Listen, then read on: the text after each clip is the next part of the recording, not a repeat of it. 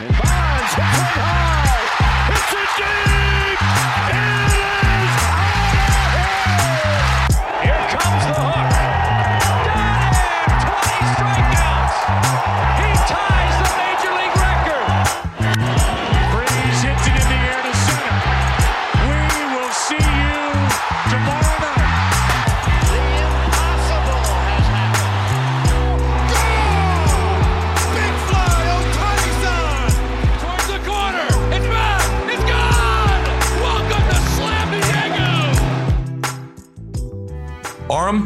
Got a cup full of water. We got a bunch of laundry lists worth of baseball things to talk about. And I'm talking to one of my best friends, Aram Leighton. This is Wednesday edition of the Just Baseball Show, May 11th. We have, like I said, a laundry list of things to talk about. But we're both hydrating right now. Yes. Not enough people are hydrating lately. Wouldn't you agree? I, I don't hydrate enough. I, I know. You know what's crazy? The only time I hydrate now is from podcasting because I get so thirsty as I'm talking that I drink more water. But that's something I definitely don't do a good enough job of. Uh, so, water sponsor, box water or something like that. Why did they put water in boxes, by the way? I don't know. I think it has something to do with the environment. It has to do something with the yeah, environment. yeah. You know, the boxes, they're probably biodegradable. You're in. California right now. You're back home. That's like everything there is biodegradable, right? I think your home is biodegradable. the home can be recycled. I I had to go out to, into the forest this morning. We're recording on Tuesday to be released on Wednesday. I had to go into the forest because I had one of the worst gambling days ever. I was so upset. I had a live late at night, just apologizing, just like Just, I'm sorry. sorry because I was such a cocky douche too. Because Do I was what I told you on your all the streak? numbers were pointing to these bets, and I'm like, they're gonna hit. This is gonna be a great day. And I just you do all the research. You wake up. Now I'm on the West Coast, like you said. It's 5:30 in the morning, and I'm writing articles just to give people losers, just to give them losers. just to give them losers. all the research, ass off. all the writing, fuck just people. for losers. But we hit our first bet of the day, and we got a couple more today, so we'll see. I just I hate losing more than I like winning. I think at this point, That- I hate that- losing more than I even like winning. Because winning, I'm just all right, good. Losing, I'm a wreck. Yeah, that's so. What did I tell you when you were on your hot streak? Do you remember what I said? I said, I go, you bought yourself some bad days when you were on your hot streak. You bought yourself some bad days. That was an 0 3, but you're still way up. Uh, I did think that Austin Meadows uh, swing in the ninth was going to going to leave the yard, though. By the way, Did And you then see the what the dong? double that was foul. I was like, oh, okay, Peter's cursed right now. I was positive you were losing that in the ninth. Oh, I was like, I was like, I was already once that three run double from the Tigers happened against the A's. I was like, oh, this is over. What a horrible pick. But There's when it's luckily, bad, dude. It just it just like, in anything, but like when you're playing baseball, when you're betting on it, whatever. When it's with your team, like uh, we were talking about the Jorge Alfaro home run, when he stepped up to the plate, I was so positive that he was homering. I was so positive. Like there, there's just certain things sometimes where you just know it's going to go wrong, but this it didn't go wrong for you this time. So I think the Did- tides are turning. And the tides are turning in the good way for us, hopefully, but not for the Twins. So let's start with our laundry list of stuff that we got to talk about, and let's start with the Carlos Correa and Chris Paddack injury. Mhm. Twins announced on Tuesday. Unfortunately, they placed Carlos Correa on the IL. He was hit by a pitch in the hand. He has a right middle finger contusion. He shouldn't be out for a very long No. time, but that's Dodged the retroactive bullet. dodged a bullet. And right now he's hitting about 255 um, with a couple bombs, you know, 12 runs scored, 24 games this season. But Correa was really, really hot in his last eight games before. He's hitting over 400 in those eight games. I want to touch on Royce Lewis a little bit, but we've already kind of talked about Royce Lewis. I'm more curious from you. Do you think that this injury is going to be long lasting, or are you kind of like, all right, this is probably a 10, 15 day thing, or kind of give me your scope on what you think Yeah, about? I, I think Royce Lewis has bought them the ability to say like, "Hey, like take your time," Mhm. which is really cool. Like Lewis looks great, man, and I mean, we we've talked about him like you said, but uh, he looks so comfortable. That that barehanded play he made, he looks comfortable defensively, he looks comfortable offensively. I think they're like, "Hey, Royce Lewis is, is doing fine right now. Take your time, Carlos." I was scared though when when you see that that ball hit you on the hand like that. Uh, Yeah. I thought he might have broken a finger. So Or thank goodness he didn't. You talked about how hot he was, man. I'm like, I'm looking at the game logs starting from the 28th. This is how many Crazy. hits he had game after game. Three Sick. hit game, two hit game, three hit game, two hit game, one hit game, two hit game, one hit game. Then he got hurt. He was one of the hottest hitters in baseball before he got hurt. So Through I those last that doesn't stifle the momentum. That's kind of my question to you. You think he? I think he's going to keep going where he was going. I think he's fine, but I mean, Ag- huge that he stepped it up. And it's also huge that Royce Lewis is going to fill in for him too. And I'm also glad to see Jose Miranda up there because Miguel Sano is still on the shelf. And I don't want to be mean, but He's not really good. he's not really good. And I'm not saying stay on the shelf, No, but I'm I- saying take your time and let Jose Miranda play. yeah, or, or maybe come back and get traded because I'd Yeah. rather see Miranda and Kirilloff and, and those guys play when they're healthy. And uh, obviously, wish Sano a speedy recovery, but I think the Twins are better off with without Sano. And it's going to be interesting now with Royce Lewis performing.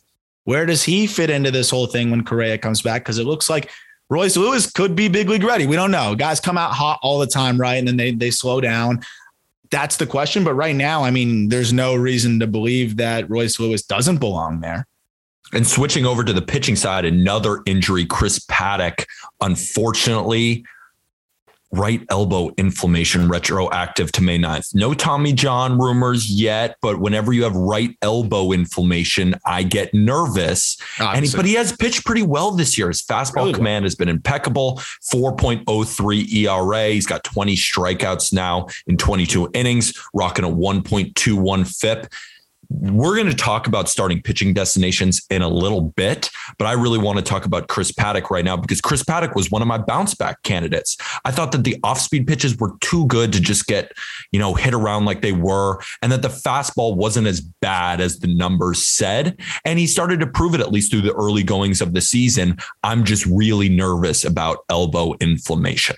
Yeah, you know, I saw the the headline on MLB trade rumors. I, I don't know who to uh, attribute the uh, the report to, but it was like surgery is not off the table now. So anytime you hear that, it's like a because it, it's like you can only get by with like the the elbow and I, I I'm not a doctor again, but it feels like when somebody has the elbow inflammation, it seems like it's just a matter of like when, not if. Like how how long can we put this off? How you know how much better can it get before it you just get the Tommy John. So I hope that's not the case because, as you mentioned, he's been great, dude. He hasn't walked anybody. Two walks in 22 and a third innings. That's what he kind of needed uh, to be able to be that that guy that is command over stuff a little bit. But like you said, the secondaries are pretty good. The trade was looking good for both teams, but now a Twins team that was thin on pitching already. They've had some guys step up, but when we get into you know some of the trade targets for uh, the pair of pitchers over in Cincinnati, Minnesota's got to be one of them with the way that Chris Paddack might be on the shelf for the foreseeable future, depending on how things go.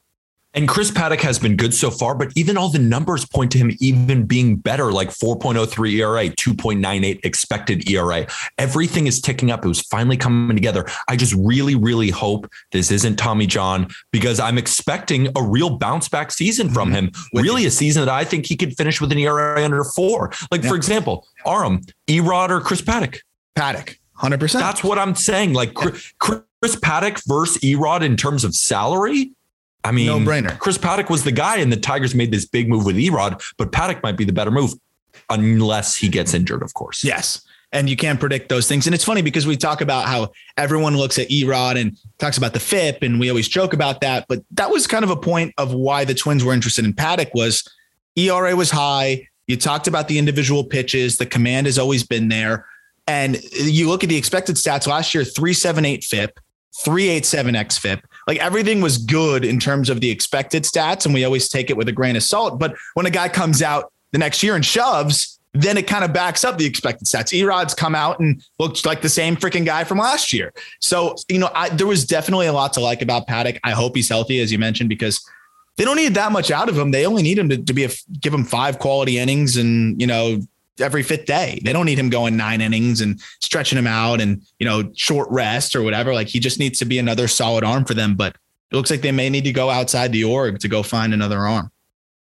And with that said, there are there is an organization right now that has two arms available. Let's talk about the Cincinnati Reds. Uh, they're not very good. I don't know if you guys have noticed. Uh, they did beat the Brewers and Brandon Woodruff, which was incredibly impressive, but they are a current six win team, if I'm not mistaken. Six Maybe five. Do they have seven yet? I don't think so. Not yet.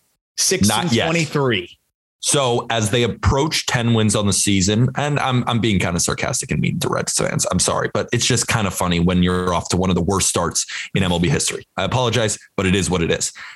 Let's talk about the fact that Tyler Mahle and Luis Castillo are now on the trade block. Reds came out and said, yep, we are willing to listen in on Luis Castillo, who, when healthy and against the Brewers in his first start, looked great. This guy was high velo. The changeup looked phenomenal. Luis Castillo could be an ace by the end of the season. He has that type of stuff. And also, Tyler Mahle has gotten off to a terrible start, but he's better than what he's shown. We gave him the Aaron Nola award because of that huge discrepancy between ERA and FIP. So let's talk about some of the destinations for these guys because they're both, although both are talented, one is going to garner much more than the other, not just because of the bad start, but just because one is clearly better. Yeah. So let's start with Luis Castillo and then we'll talk about Tyler Mahle. Luis Castillo trade destinations because I we were talking pre-record about the White Sox. The White Sox need starting pitching, but they can't trade for him. They got nobody. There, there's no way they're getting Luis Castillo, right? Like they can't. Maybe they could get Tyler Mahle. So we'll talk about them in that case. Uh, but I look at the Twins. The Twins have a lot of arms, right, that have have stepped up and at least shown that they could, you know, eat some innings here and there. I think Josh Winder's been a really big development for them as well. But this is a team that now is off to a really good start. Uh, they're 18 and 11. The division looks weak. The White Sox look extremely vulnerable, and you can strike while the iron's hot right now. I think you got to go in and and try to get a, a, legitimate arm that can be on the front end of your rotation. I know they just made that trade with the Reds, so why not run it back? You got the line of communication there. Uh, go run it back. Your farm system is vastly improved from the Berrios trade, which is starting to look pretty good, even though Austin Martin has struggled. Uh, and we might even touch on that when we get to minor leaguers who have struggled. But Simeon Woods Richardson's been phenomenal. The rest of the farm system has continued to, to progress nicely and is a, at least middle of the pack uh, in the league. Why not go get Luis Castillo? You're 18 and 11, and you could really start to separate yourself from the other teams in the in the division. And as you said, Castillo's looked pretty good.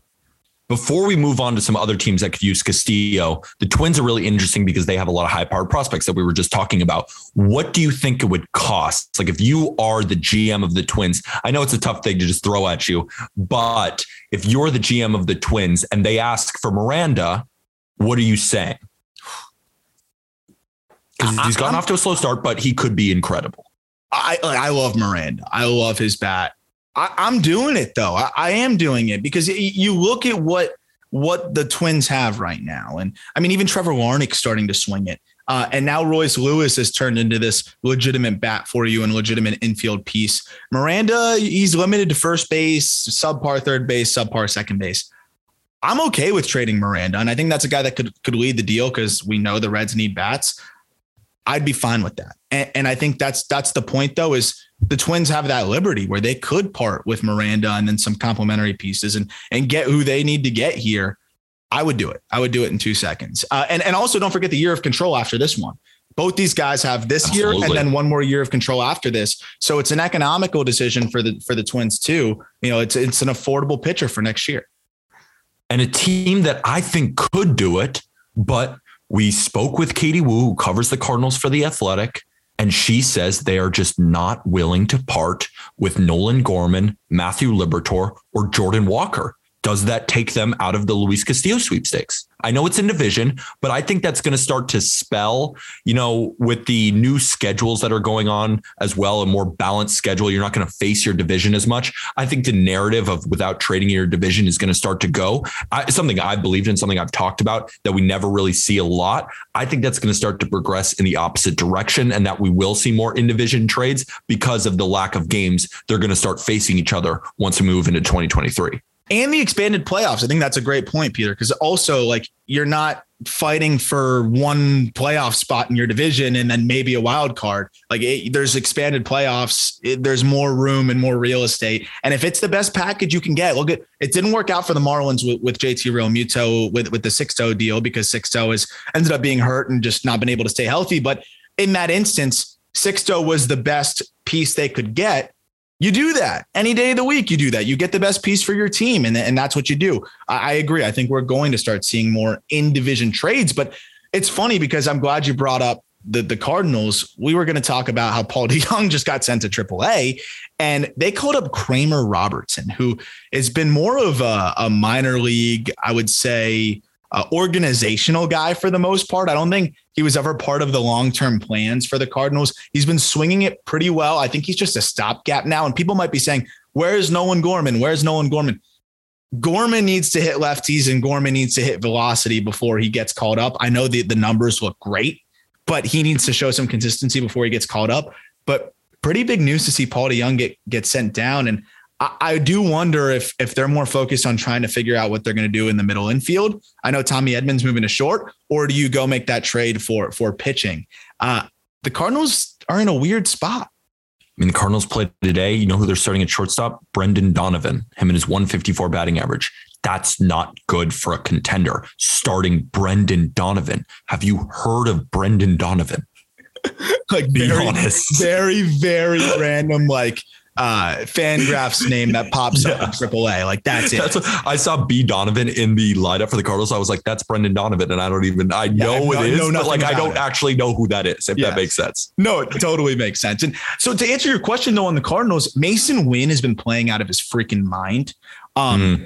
That could be a guy that starts off a deal. They have Lars Nootbaar, Juan Yepez. think I would just- get it done. I mean, Juan Yepez rakes. He's Rakes. in 437 right now. I mean, nine for 19, but we'll take it. He rakes though. Look at his minor league stats too. I know, Alec. Burleson's been good. They could maybe slap together a package, but I feel like if, if you're trading in the division and you're the Reds, you're not doing it unless you're getting one of the three guys from the Cardinals, or you're going to say I'm going elsewhere. Uh, so I, I do think that it's going to be hard for the Cardinals to do it.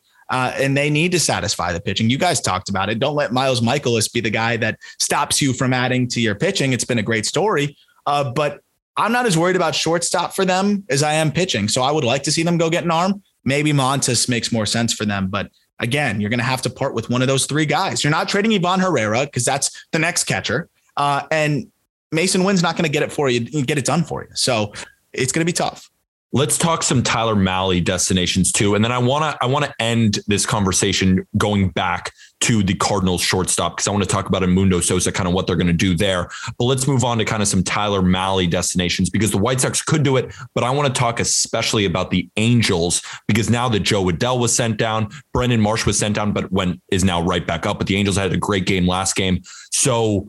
Where do you think? Do you think Jo Adell is too much for a guy like Tyler Mahle? For me, I do think so. You don't think so? I think uh it depends on what kind of deal because Jo Adell could be a change of scenery away from unlocking that kind of superstardom, but unlocking it with the Reds is not as likely. I'm sorry. What do you want me to Yeah. say, Reds fans? I love you guys, but what do you want me to say? Yeah, the ballpark's like the only thing that would work in his favor there, right? I, I- think it would be the right deal for them because you have to to look at it at this point, right? Like he's been in the big leagues now. This is his third stint, and look, he's young. He's still 23, but and just turned 23. But this is third stint in the big leagues. At, at what point does his value? That's a guy that's almost impossible to gauge value wise. I would love the upside if I'm the Reds. We know the Reds aren't really interested in a full teardown, like start over. So get a piece that goes straight into your big league lineup, makes your lineup a little bit more watchable now, uh, and still has that upside. If I'm the Angels, and I know Angels fans might be like, I don't want to give up on Adell yet, but Taylor Ward, Peter, I mean, he might make Jo Adell expendable, especially Brandon Marsh has been a little bit streaky, but I think you, you can He's good. see what the value is with good. Marsh. He's proven. He, I think he's proven that he can hit I at the big league good. level. I don't know if Jo Adell, like he's not walking at all. He's striking out. It might be worth just the swap there. You're getting a year and a half of Tyler Mahle. Like that might be worth it. And Tyler, you just got to get Tyler Mahle away from Great American Ballpark. Yep. Just got to get him away from Great American Ballpark. Let's talk about the Braves because they could actually deal for either one of these guys. I think they have the farm system to do it, but also they could go a little bit cheaper and go get Tyler Mahle. If you're looking at the Braves farm system as a whole, you know, they've had all these great outfield prospects. You know, they traded Pache away. Drew Waters looked like that next guy. Then Michael Harris came onto the scene. I know they have a couple good arms down there too. A guy we've had, Tucker Davidson, could he be possibly on the block in one of these type of trades? You know, a good young lefty like that, maybe a change of scenery would be good for him. I mean, I personally love him on the Braves. I'm a big fan of of him of him. So I hope he doesn't get traded. But Yeah. these are the kinds of guys who would make sense Yeah. in a trade for a guy like Tyler Mahle, or they do have the capital to trade for Luis Castillo. But I'm curious, whether you think Tyler Mahle is a better fit for the Braves or Luis Castillo is, and then who you think it would be worth to give up. You know, I think Castillo would really drain them. You know, like Michael Harris is the one guy that I think is, you know, he would have to go in that deal. Mm-hmm. And that's really their only guy on our top 100 list. I love Spencer Strider. He's shown really well. You talked about Drew Waters. He's been off to a red hot start in AAA, so he could be boosting his value back up again but it just not quite to the point where you could get the deal done. I think Mahle makes more sense because you don't have to trade Michael Harris and you could go get someone like Tyler Mahle who's going to help you a lot. I think we're at the point where, I mean, how concerned are you about Charlie Morton? I'm starting to get pr- pretty damn concerned about Morton. And if, if he continues to struggle, Huascar Ynoa looks horrible. Um, it's so funny you mentioned that. We just talked about Charlie Morton on Not Gambling Advice. He was one of our guys. We did two hot starts, two slow starts. Do we buy or sell for fantasy? And it was more fantasy related but dude, the curveball's great. Charlie Morton still throwing that great curveball. It's like 98th percentile on speed. No one's hitting it. And he's throwing it more than any other pitch. But the fastball's getting hit and it's down in velocity. Cutter's not good. And he's not throwing a lot of his pitches anymore because they didn't do that well last season. He has a 5.65 ERA and I'm not expecting some resurgence. Like we we said, I mean, I don't want to give it all away. I hope people listen yeah, to gambling no, no, advice, no. but I'm scared. Yeah. And I don't want to be scared because my heart says, don't do it. Don't not trust Charlie Morton because he's proved it enough to give him the benefit of the doubt. But when I look into the data, my brain says, like, if you wipe the name away, my brain says, that's not a good look. And it's a 38 year old who broke his leg. you know, it's like he's a human being, you know, and exactly. at some point, 38 years old broke his leg. You have to wonder. Uh, I hope he bounces back. But regardless, I still think that there's, reason for for the Braves to go out and get him. To, to answer your question though on on the return, I think it Drew Waters and then throwing in a Tucker Davidson and uh, and then another piece like that could get it done. Touki, yeah, who knows? Like a, a, couple just good arms that are big league ready, and then a close to big league ready bat, like that could get it done. And the Reds, again, I don't think they're trying to to get all these 19 year olds. They're they're trying to make this a pseudo quick rebuild. Uh, but the Braves, they need to to kind of inject something into this team. And maybe it comes a little bit earlier this year on the pitching side. And the last team I want to touch on before we move back to the Cardinals discussion is the Phillies, because you brought up the Phillies and we kind of had this back and forth a little bit. Like, do they really need a starting pitcher with Nola and Wheeler and Eflin and Ranger Suarez and Kyle Gibson? The rotation seems good. And they also have a guy like Mick Abel. He's not ready yet, but just, you know, you have guys coming up the pipe. I'm curious. Do you do you think that they should add a starter though? Is there is there a guy in their rotation right now that you're concerned with that you say, yeah, they do need a starter because this guy's about to suck? You know, I, I am a little like worried about Suarez, man. Like, how how good is Suarez going to be for them? And I mean, he was great last year, but uh, do do you trust Ranger Suarez? He's tough because the eye test, I don't but the numbers like it's not bad and i mean he was great last year he hasn't got off to a great start, but he just finished off an excellent start against a Mariners team who's been red hot at home. That was one of the bets that I freaking lost. I watched his whole start. He looked good. That was the start where I was like, okay. But then again, were the Mariners just cold for no reason? I don't know why that happened. Or did he just turn in a really good start? Because his command is good, but it hasn't been as good as in last year. I don't know. I do think that he is serviceable enough, yeah. but it depends how competitive do the Phillies truly want to be. Well, and that's the thing is so I look at the farm system. Their two arms have been maybe one of the most exciting uh, prospect pitching duos in baseball. Andy Painter, I'm going to do a whole thing on him soon. Freak. Wow. Freak, freak, freak. Andy Painter's insane. Mick Abel is really, really good. But these guys, as you mentioned, Peter, are very far off. So mm-hmm. this is a team with the, the reigning MVP, two big time free agent acquisitions who are not going to get any younger, and they got, they need to win now. Uh, Kyle Gibson's look good, like really good, honestly. Eflin's look good. I don't know if they have the desperation starting pitching wise. Maybe they go out and try to make the big move in the bullpen. I, I don't know if they have the farm system to do it because I, I love those two pitchers, but you can't trade those two guys. That, that's your future on the mound. I think the Phillies should be looking at low cost bullpen pieces, most likely. That makes the most sense. And uh, the White Sox, though, are the team that I think should try to scrape whatever they can together and, and get Tyler Mahle because that would be a, a needle mover for the Chicago White Sox. And Uh, we're going to talk about like some of the Loupe cards that were pulled. One of them was Colson Montgomery, who is a very exciting prospect, first round pick in 2021. I'm sorry, the White Sox need to win now. Their window is now. Colson Montgomery, see ya. Uh, and, and whatever other pieces you got to throw in there, like see ya, and, and try to win this thing now. And before we talk about all the stuff at Loupe, I really want to talk, just finish on this Cardinal shortstop situation because it's it's important because we came up with these concerns earlier in the year. I mean, we're not the only people who did. It was clear that the Paul DeJong and Mundo Sosa, how would it work? You know, a lot of Cardinals fans were very confident in Mundo Sosa. You know, last year, I mean, last year he was pretty solid, slash yeah. 271, 346, but just didn't really hit for much power, which gave him a 735 OPS. But he proved that he can be a good defender and he's really, really fast. The problem is this year, slashing 160, 250, 160, 410 OPS. He hasn't really played much So, you know, super small sample of 28 plate appearances.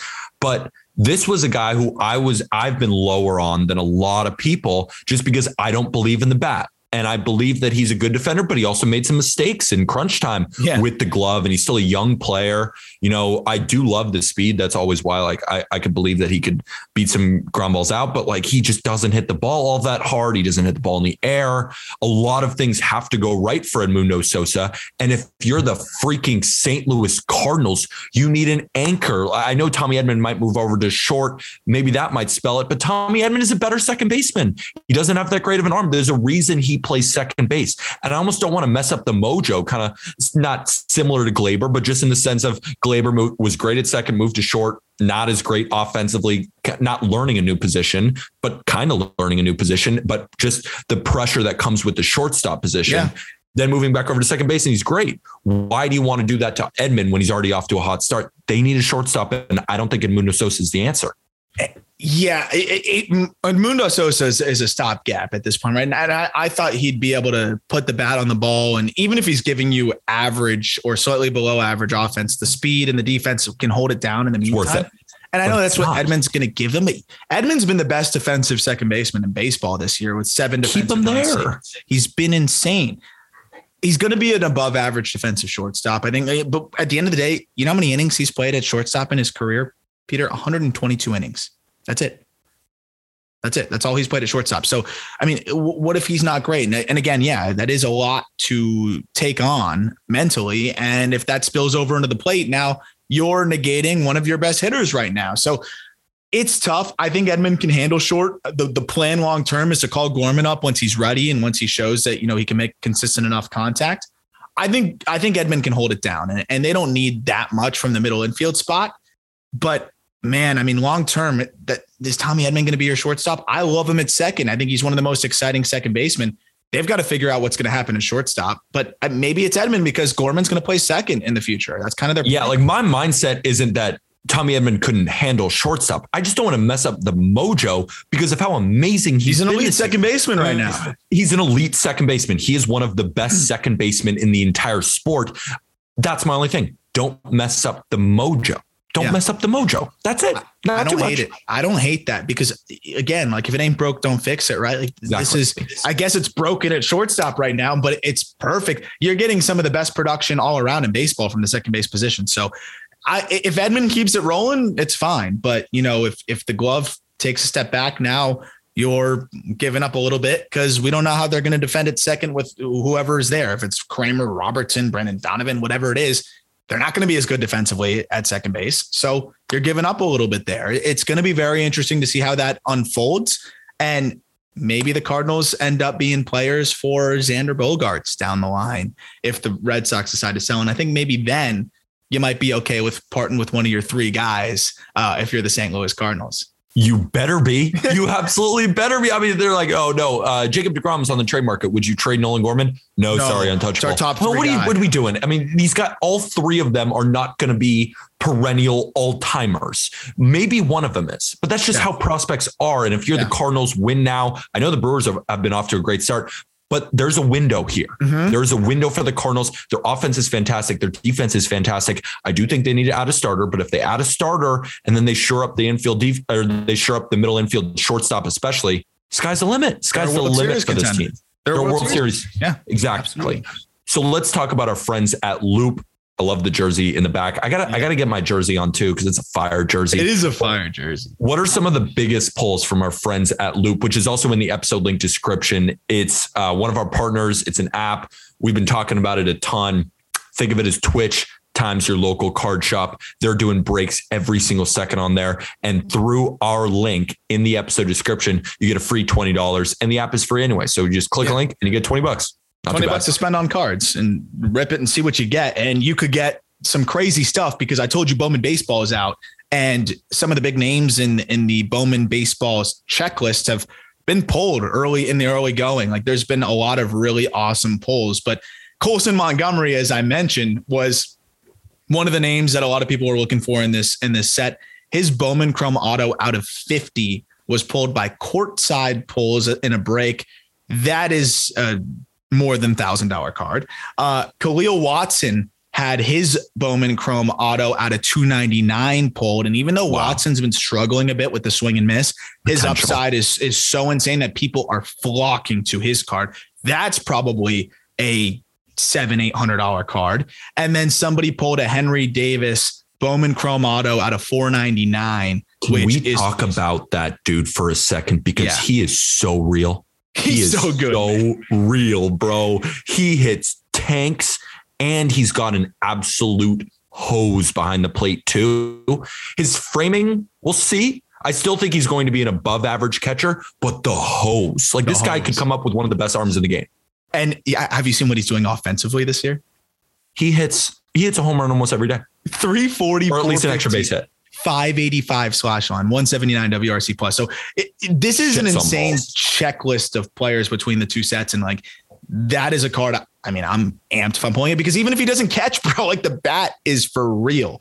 Uh, and then you're gonna love the throwback polls. So this wasn't from 2022 Bowman baseball. This is from some other products. They, and that's the cool thing about the Loupe sellers is they have the, the current product, but a lot of them have older throwback product that they'll rip for you too. That's sealed. And somebody pulled a Mariano Rivera Brooklyn collection autograph out of five. It was Casa Breaks again. Uh, which is crazy. I don't How know what that's that? worth. Have not a clue. But Mariano Rivera autograph out of five is going to be Are worth you kidding? a pretty, That's pretty crazy. Yeah. Yeah. And then Aaron Judge rookie card, uh, which again, just his rookie card is a big pull. And then Kris Bryant rookie card out of 25 from Suzy Sports, which is also a really, really good pull. So a lot of heat this week from Loupe. And again, if you use your $20 credit, you can just open packs through the description. Or if you want to just type it into your URL because you're on the go, it's loupe.card slash just baseball. I personally would be taking, hmm, I'm going to go with the Kahlil Watson because I'm biased, but I would probably be quite happy with the out of 499 Henry Davis card. Uh, I want that Henry Davis. I want that Mariano card, bro. Yeah. Are you kidding me? I don't even know that's, that's the worth. coolest thing ever. You know, with the prospects, like we hope they're good, but I know Mariano was pretty good. Yeah, he was, he was decent. Good, right? I think he was pretty good. this pitch, just yeah. every time. It, just got everybody ball. out. He threw the curveball every time, right? I think more men have walked on the moon than have scored against him in the playoffs. And, and, and I think, I mean, yeah. I know that his cutter is uh, the best pitch, arguably ever, and his signature is sick, by the way. So for people to see the polls, we'll tweet them out. Um, so by the time you're listening to this, it's up on our Twitter. We'll tweet out the photos of each of the polls so you can see what this Rivera card looks like and the others. And again, if you have any card questions, fire them my way and let us know what you think of the Loupe app. One last announcement on that front our partners, Wildcards Trading, will soon be selling on there as well. So we'll be doing some streams with them too. I'll be joining them in the stream. So when you go in there to to potentially use your $20 credit or spend some money and buy some packs, we'll be in there hanging out with you sometimes too. And we'll, we'll give you an update uh, via our Twitter, you know, when we'll be doing those breaks as well. So definitely download that Loupe app in the description. And it really helps us out too. If you use the link, they know you sent us uh, give them the URL one more time, and then we're going to break into hot starters in the minor league system as well as slow starters as well. Loupe.cards slash just baseball to let them know that we sent you would help us big time. Thank you very much. That's what I'm talking about. Let's move on to some hot and slow starters in the minor leagues because this is one of my favorite parts too of the Just Baseball show is that we cover everything in baseball. We're talking about trading cards, talk about prospects, and we're even talking about the minor leagues. We're getting into the weeds because there's a lot of guys who've gotten off to really hot starts that could be in your organization, and guys that oh, for example, Anthony Volpe has been struggling for the Yankees. Let's talk about him. But before we talk about the slow starters, I want to talk about some hot starters because you brought up Moises Gomez, an outfielder for the Cardinals, who has 14 home runs in 24 games. Moises Gomez seems to be that freaking dude right now. It's so funny, dude, because I was bringing it up to Jack, and Jack's like, I refuse to acknowledge Moises Gomez until Why? he does this for like three months. Because he, he, like has not done this at all anywhere. And this is a Cardinals guy, ironically, too. Like th- this was somebody that the the Rays uh, gave gave away essentially. He he hit 171 last year in double A with eight home runs and a 38% K rate. And then this That's, year, it's not very good. no. And then this year, he's hitting 374 with 14 home runs in the 24 games, as you mentioned. I try to find like a major swing adjustment. I don't really see it. So I'm like, I'm just mesmerized by what we've seen from Moises Gomez. I don't know if he had this epiphany. I don't know if he got contact lenses. I'm looking at this. I've been looking at the swing. I did a dive into it. I'm like, what has changed? Not that much has changed visibly. Uh, quieted down the leg kick a little bit, simplified things a little bit, approaches a bit better. But how do you go from 171? He literally more than doubled his batting average, Peter, 171 to 374. He more than doubled his batting average, and he is already almost doubled his home run total through the first month of the season. Uh, good news for the Cardinals. I mean, we're talking about making trades. Maybe try to sell yeah, high on Moises like, Gomez. I was just about to say, I was like, so you're saying parlay Moises Gomez trade immediately for a starting pitcher or a shortstop. That's what you're saying? Uh, yeah, maybe, I mean, maybe. Screw I, it. I, who knows? Maybe he'll he'll fuck around and hit 50 pumps this year. I don't know, but th- this is blowing my mind. This is beyond me. The, the Moises Gomez phenomenon right now. 14 home runs in 24 games. He's hitting a home run every other day. It's every, it's, every other day it's a legitimate joke what we've seen so far. Let's talk about another guy who's gotten off to a great start. And Mets fans traded away Pete Crow Armstrong for 30 games of Javier Baez. And I know you're great now. You probably don't care. Shout out Adam Freifeld. He probably doesn't care that Pete Crow Armstrong is gone. But you know what?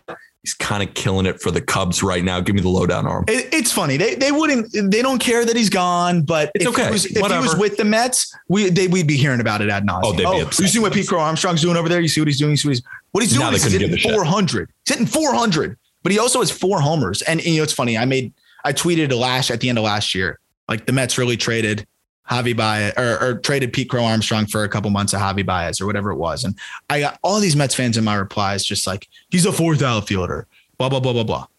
I don't think he's a fourth outfielder. He looks phenomenal. He's thrown on some good weight. Uh, he looks really comfortable in the box. He's an insane runner. He's an elite defender. The four home runs are a big, big development because I think everybody was was a little bit curious of how much power there would be, whether he'd be more of a slot hitter. I've talked to some of his teammates who say he's the most like hard nosed, head down guy that just plays the game at hundred miles per hour at all times. Love to hear that. Great bat to ball, developing power. He's only striking out 18% of the time. He's walking 12% of the time. Top of the scale speed. I, am in on Pete Crow Armstrong. Like he's never going to be an MVP candidate, and I don't think Mets fans are going to lose sleep over Pete Crow Armstrong. Uh, that's more of just for the bit and for the joke. But great piece for the Cubs to get here uh, in what was you know an expiring rental to go get somebody that could end up being one of your outfielders of the future in Pete Crow Armstrong. So I want to throw this at you. As soon as I saw Pete Crow Armstrong, I thought Brett Gardner. That was immediately that was the comp that kind of came to me. Hard nose, fast outfielder, good defender, but is just not that great of a hitter. But the fact that he's starting to unlock this is do you think Brett Gardner is more of a floor for Pete Armstrong, or do you think that's still too asking too much right now because Brett Gardner really has turned in a great career for the Yankees. Yeah, I was gonna say, man, if you, if yeah. you told me like my my outfield prospect would turn into Brett Gardner, I'd be pretty thrilled. I, I don't think that's a horrible. I don't think that's bad at all. I, I, think you're probably sacrificing a little bit of power for contact, uh, but definitely similar to that like insane defender. Uh, really exciting speed and just gritty, just gritty grinder, like plays the game hard and and just utilizes, you know, all everything that they have at their disposal tools wise. I, I don't hate that comp at all. Um, and and I think Pete Crow Armstrong now is starting to show that you know, maybe he has a little bit more of a ceiling than people thought. And mentioning the Yankees, let's talk about the slow starters. And I really want to start with Anthony, Anthony Volpe because I've seen what I've seen. Um, I've looked at the numbers, and but I really want to hear what you are thinking about this guy because you ranked him very high on the top MLB top 100 prospects list for a reason. I've been in on too. Like, I think this is the future Yankee shortstop. There is a reason they didn't go after Trevor Story. There's a, well, thank God they didn't. Uh, yeah. It's too early, but nah, you know what I am saying? Yeah, we'll see. We'll see. But they didn't go after Carlos Correa, who's obviously clearly great. So they didn't do any of those things because they believe in Anthony Volpe or Oswald Peraza. Anthony Volpe, though, is ranked in the top 10 on the top 100 prospects, which you've got to go check out on justbaseball.com. Aram, give me the lowdown. What's going on with it?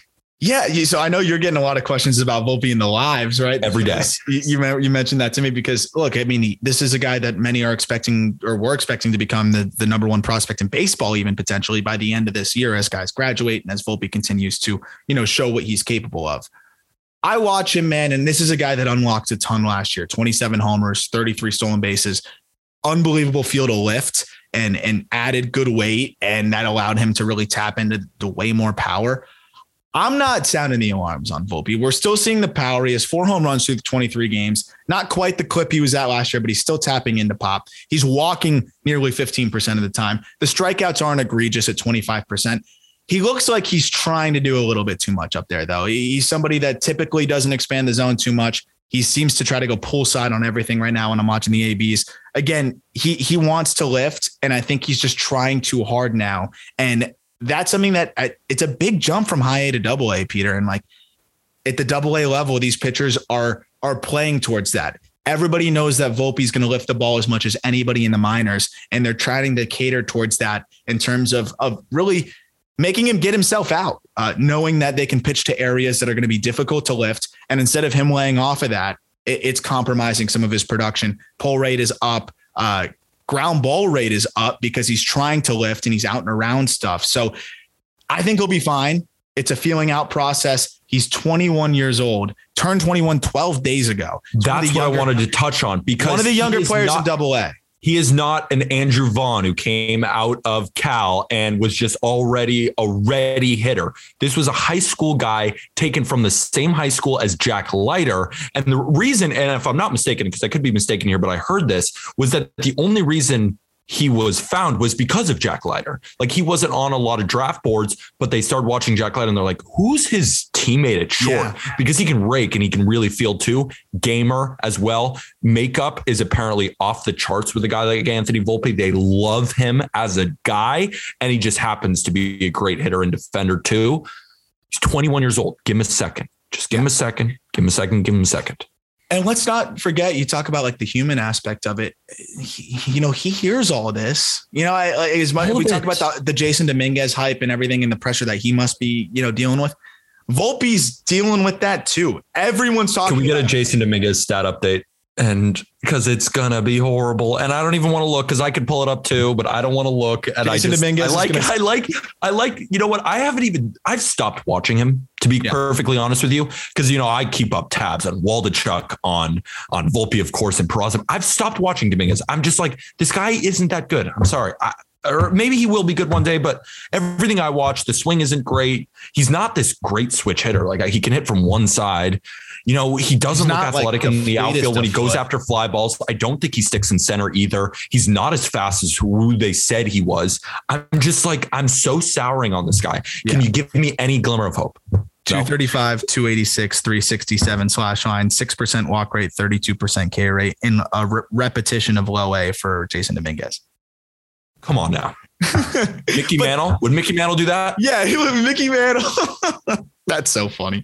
But to, to wrap up on Volpe, like super heady hitter, super smart. And again, 21 years old in double A is crazy. And not only that, I mean, this is the guy that you're game planning for. Like when these pitchers are getting their scouting reports, when catchers are it's putting Volpe. up together a game plan, it's for Anthony freaking Volpe, the 21 year old kid who's the youngest guy in his lineup, I believe. So not worried about him if he was striking out 38% of the time, I'd be worried. He's walking. He's going to get more comfortable. He's going to figure it out. And the Yankees have done an unbelievable job of developing hitters over their last couple years, especially with Volpe as well. They'll work through it with him and, and he'll be just fine.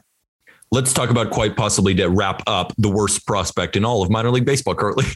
Yeah, well, we want to talk Do you think that was a good segue into Victor Victor Mesa? Do you think that was a good segue? One of the worst players in minor league baseball so far? I think it's it's an undersell. Um, I think he's the worst. Uh, that's five million dollar guy as well. Him and Jasson Dominguez. And this is why I always make my case, Peter. I'm gonna write an article on this one of these days. Like, just I got to figure out exactly. And it's going to be a banger. um, like, play the percentages. Would you rather go five million on one international free agent or a bunch of like half a million dollar guys or three hundred thousand dollar guys? Look at our top 100 list. So many dudes were sub seven figure guys. Victor Victor Mesa was a five million dollar dude that the Marlins also signed his brother as a throw in for a million because they wanted Victor Victor so bad. Uh, he is 25 in double A. He is hitting 130, 209, 156. He has a WRC plus of three. Three. Three. Better than two, It is better than there's only way better one than one. there's one qualified hitter behind him, Christian Gonzalez in high A with the Astros, who has a one WRC plus. better than zero. It's been a disaster. He has no power. He hits everything on the ground, and uh, you got his bag for five million. But man, that's a rough international free agent right there from the Marlins, and not a team that really has money to blow like that. Would you rather have Juan Soto for one and a half million or Victor Victor Mesa and Jasson Dominguez for 10 million combined? Ten million. That's that It's puts it. That thank you for hammering. That puts home it my in perspective. Yes, thank you Right? for hammering home my point there because that's about it. 100 percent what I'm saying. I would shoot out five hundred thousand million dollar contracts to five or ten guys over signing a guy for because you never know. You never you just know. never know. These guys are 16 years old. You could hear everything in the world, and yet they come up and none of it was fucking true. Like, I don't know what else to say. None of what we heard about Jasson Dominguez was really true. He's this 80 runner, no shot. No He's shot. this great power bat. Not really. He still has bat to ball. No, he really doesn't. He's a great defender. He's going to stick in center. No, he won't. So It's it's it's crazy, man. There's a lot to figure out. I don't mean to freak out, but like, come on now. I mean, five million. Yankees at least they can afford the five million dollars, and I'm not totally giving up on Dominguez No, yet. He no, is still how old is he right now? Is he 19? 19. years But but but I'm not going to give up thing. yet. But it's just any everything we've seen is all bad. Like, there's nothing that it's like, oh wow, maybe I don't see anything on him. I don't think any. Five ten. He's kind of chubby even. Yeah, dude, he's blocky. I was shocked Yeah. watching the way he moves. And uh, again, like that's why I'll put all my chips forward on Volpe. I'll put my chips forward on like Peraza and even Pereira in the Yankee system uh, before before Jasson Dominguez probably at this point. But um, yeah, these guys are off to a little bit of a slower start. One other guy I wanted to highlight just because I've been very surprised by by him, and I know uh, your friend, our friend Dustin Demeter, would not be thrilled about what's happened with Kody Hoese. Again, a first round pick and uh, disaster for Kody Hoese. Bad. 22 Bad. WRC plus this year in double A. He had a 30 WRC plus last year in double A. That's another name with the Dodgers, a team that scouts as well as anybody, missing on a first round pick college bat. You, you never know. Yeah, but just with the Dodgers, I'm kind of like he's still going to probably be good. He'll probably be in the- He could turn around and hit like Sam, 40 he's like he's really struggling right now, but the Dodgers would just be like, here, here's this new thing that no other team does, and then he's gonna be like, okay, Okay. then he's then he's in the majors by next year. so that'll that'll do it. Unless we have any other prospects that you really want to touch upon quickly, guys, off to crazy hot starts, great at bat. You saw a pitcher. I don't know anything else.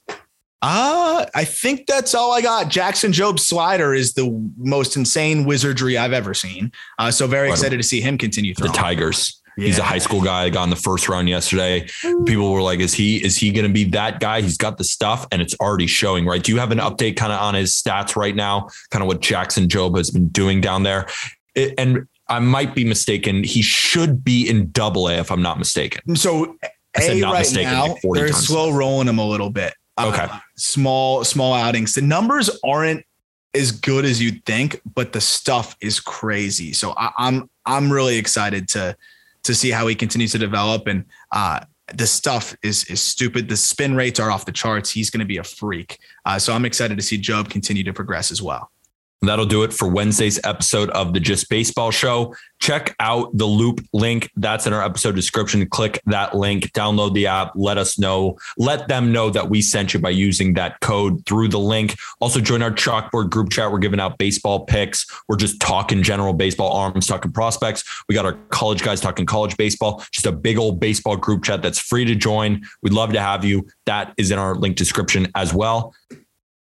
Follow us on Instagram, TikTok at Just Baseball Fans, Twitter at Just BB Media. Aram and I are going to do a mailbag next week. We're going to do a bi weekly mailbag. So we're going to post that on the Just Baseball Show Instagram and on Twitter at Just BB Media. If you have any pressing questions, of course, you can DM us or you can ask those on that post and we'll answer them on Wednesday's episode next week.